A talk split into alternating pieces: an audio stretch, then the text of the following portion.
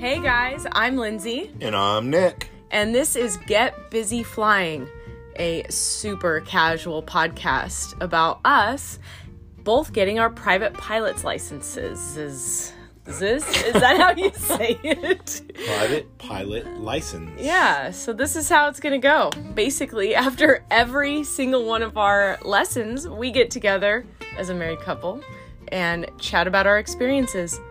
We hope you like the journey. Boy, it sure is late. I was just thinking how I haven't been out this late in a long time. yeah. Yeah, we're recording this podcast at 11:30 at night, which I mean, that's old or that's old. that's, That's late. late. for us old That's folks. That's late for us old folks. Dude, it's cuz What I did you do tonight, honey? I did my first night flight. Uh, was a night cross country with my instructor and my husband and my dog down to Brown Field, which is just right on the border of uh, Mexico. I gotta say, dude, that was one of the coolest things I've I've done ever. That was that was up there. yeah, it was beautiful. I know one day I'll just kind of not trip out on it. You know, it'll be just nothing burger one day. But man, that was the coolest fucking thing. flying at night at, and like being the the the dude flying. Like what? I'm a little sleepy. I'm tired right now. My brain's not really Are working. you a little delirious? I'm a little bit delirious. So, um, I went from being pretty nervous actually, um, to absolute what the hell am I doing when we actually turned the plane on and started taxiing. I I just was like this is the dumbest thing I've ever done. We're I felt like we were going into a cave underwater. Like it was dark. We had this little tiny spotlight and I'm starting to like drive the plane. I I just thought this is just not going to work. Yeah, and your plane didn't have any dash oh, lights, Oh, so you're that. flying with fucking headlamps. My instructor was right. Yeah, I think a couple episodes ago I discussed how when I learned that we were going to actually have to fly with a headlamp on, I kind of I may have just cried a little bit. He wasn't lying. I flew with a fucking headlamp on the whole time today. Quality equipment we have. so I, I flew with the red light on on my headlamp, and he had a headlamp too, but his red light was so bright, I just asked him to turn it off. Didn't really need it. Um, but dude, from the taxiing to the takeoff to probably the first 20 minutes of flying, I was tripping out. I was tripping out. What the hell am I doing? And you know, it didn't start off too good on the takeoff either. I uh you know, I had a passenger in the back and I think I may have trimmed out a little bit nose high for takeoff. I fucking heard the stall warning horn when we were 30 feet off the ground. I'm like, holy shit, we're s- like, I rotated at 55 and I think we were still, we may have been at less than that. I don't know what we were at, but I just damn near stalled the plane on takeoff. And I realized, like, I think I just trimmed it super nose high, but this, the visual of it being nighttime and then having you in the back uh, everything was just really strange because you you know as you're rolling down the runway the lights are on the side of you you know you have a really good visual of the center line and speeding up and the lights like whizzing by you on the right and the left and then as soon as you take off it's like you're just ascending into darkness Into the into the abyss. it's so weird. It is so weird. So, so weird to like kind of just, I'm going into the black. But, uh, oh, what an awesome experience. I, I, I can't get over, I can't get this stupid grin off my face. I loved it so much. That was rad. So I feel really proud of myself. I think I did really well tonight. you did. You did fantastic. I felt sharp. Um I I I just like I just felt like I was on it, man. I I'm redeemed myself from my last couple of flights, especially my last cross country where I wasn't very sharp. I was super sharp. I spent all day today preparing for this damn flight. Um, and so I made sure that my brain was working well. Uh, one of the most insane feelings, though, was like knowing that we're descending for this airport that I think I see, but I'm not really sure what I'm seeing. And I even though I wasn't entirely sure, you know, I just started into my pattern. You know, I remember kind of being a little bit confused even once the lights came on. And what did he call it when we turned on a downwind? A black hole approach. Because it was black. Yeah, there's no lights around Brownfield. No. Or very little, I should say. Only once you go a little further south and it's all mm. Tijuana. I mean, it was right like there was planes approaching coming into Tijuana and I couldn't tell if they were coming into land at Brownfield or at TJ or what. But as we're on downwind, like dude, it's just black out in front of me. I had no reference for anything other than I just had to shine my stupid red headlamp down at the altimeter and make sure that I was, you know, not descending or too quickly and, you know, just to make sure everything was cool. But um, I flew my approach pretty good. We landed on 2 6 right and um, it was a 8,000 foot runway and super wide. I forget how wide it was, but like really, really wide. And so my first night landing, and I had the visual that we were fly, like too high, you know, and he pretty much landed it for the most part. Like he was the one flaring it, and I'm I remember going, "You're ballooning us up." He's like, "No, I'm not." and and like my hands and feet were on the controls, but he basically did it.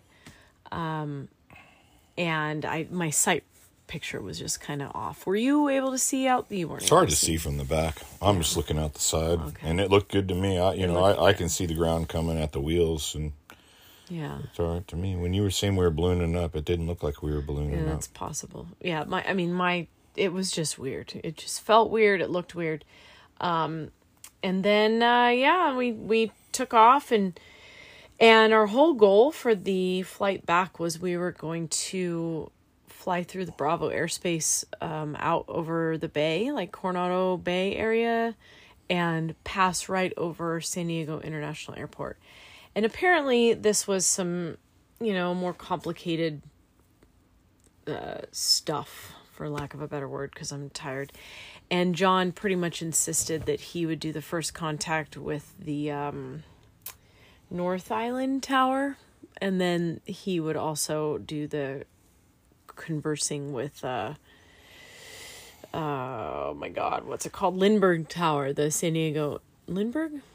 I'm not sure. Oh shit. Yeah, Lindbergh Tower at San Diego International. And you know, I respect why he wanted to do that communication cuz he was asking for a um taxiway delta trans or b- the bay tour to fly out over the bay and then um you know make kind of like make a right and what he called it the taxiway delta transition which essentially means we're we want to fly right over the international airport at the delta taxiway which is at the end of the runway.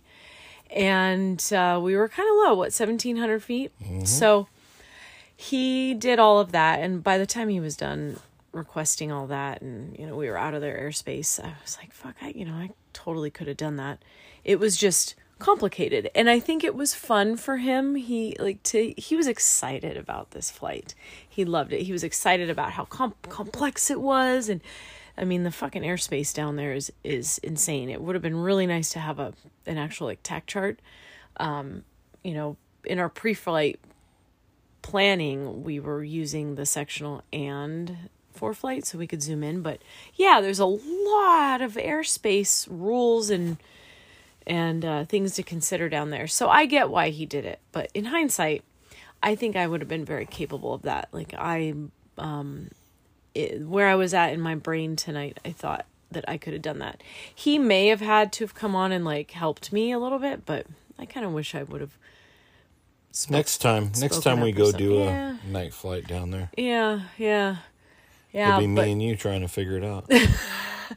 what is that thing that John said? the taxi Delta, Something what? what? Oh, it's just so cool. Um, man, I just I just loved it. And we just came home and we talked a little bit about emergency procedures and we flew right through Rainbow Pass, right over Celine's house again, almost nearby. I I thought about texting her and being like, "Hey, you should you should uh, look out the window," but I didn't realize how late it was. We landed at French Valley at 10:15. Holy shit. Um I'm bouncing around a little bit. But what I wanted to say was that when we were coming into French Valley, it was actually kind of busy. I think there were like 3 or 4 planes in the pattern at 10 p.m. cuz it was such a beautiful night. It was calm winds, absolutely um uh b- beautiful, gorgeous sky, like perfect night to fly. So I think a lot of people were out there flying, getting their landings in or their recurrencies or who know who knew. But uh, John complimented me on my approach in for the most part, like setting up right and doing the getting you know into the pattern at the right altitude. But of course, as I was coming in, I kind of saw it wrong a little bit at the last second. Of course, after he complimented me, and uh, you know, kind of set up a little bit too far downwind, I guess you would say, right? Yeah, not Mm-hmm. Well, much. you were but- entering your 45 on the on the upwind side of your landing instead of entering at midfield. So Yeah, I was just kind of seeing it wrong there, but uh, up until then it went well.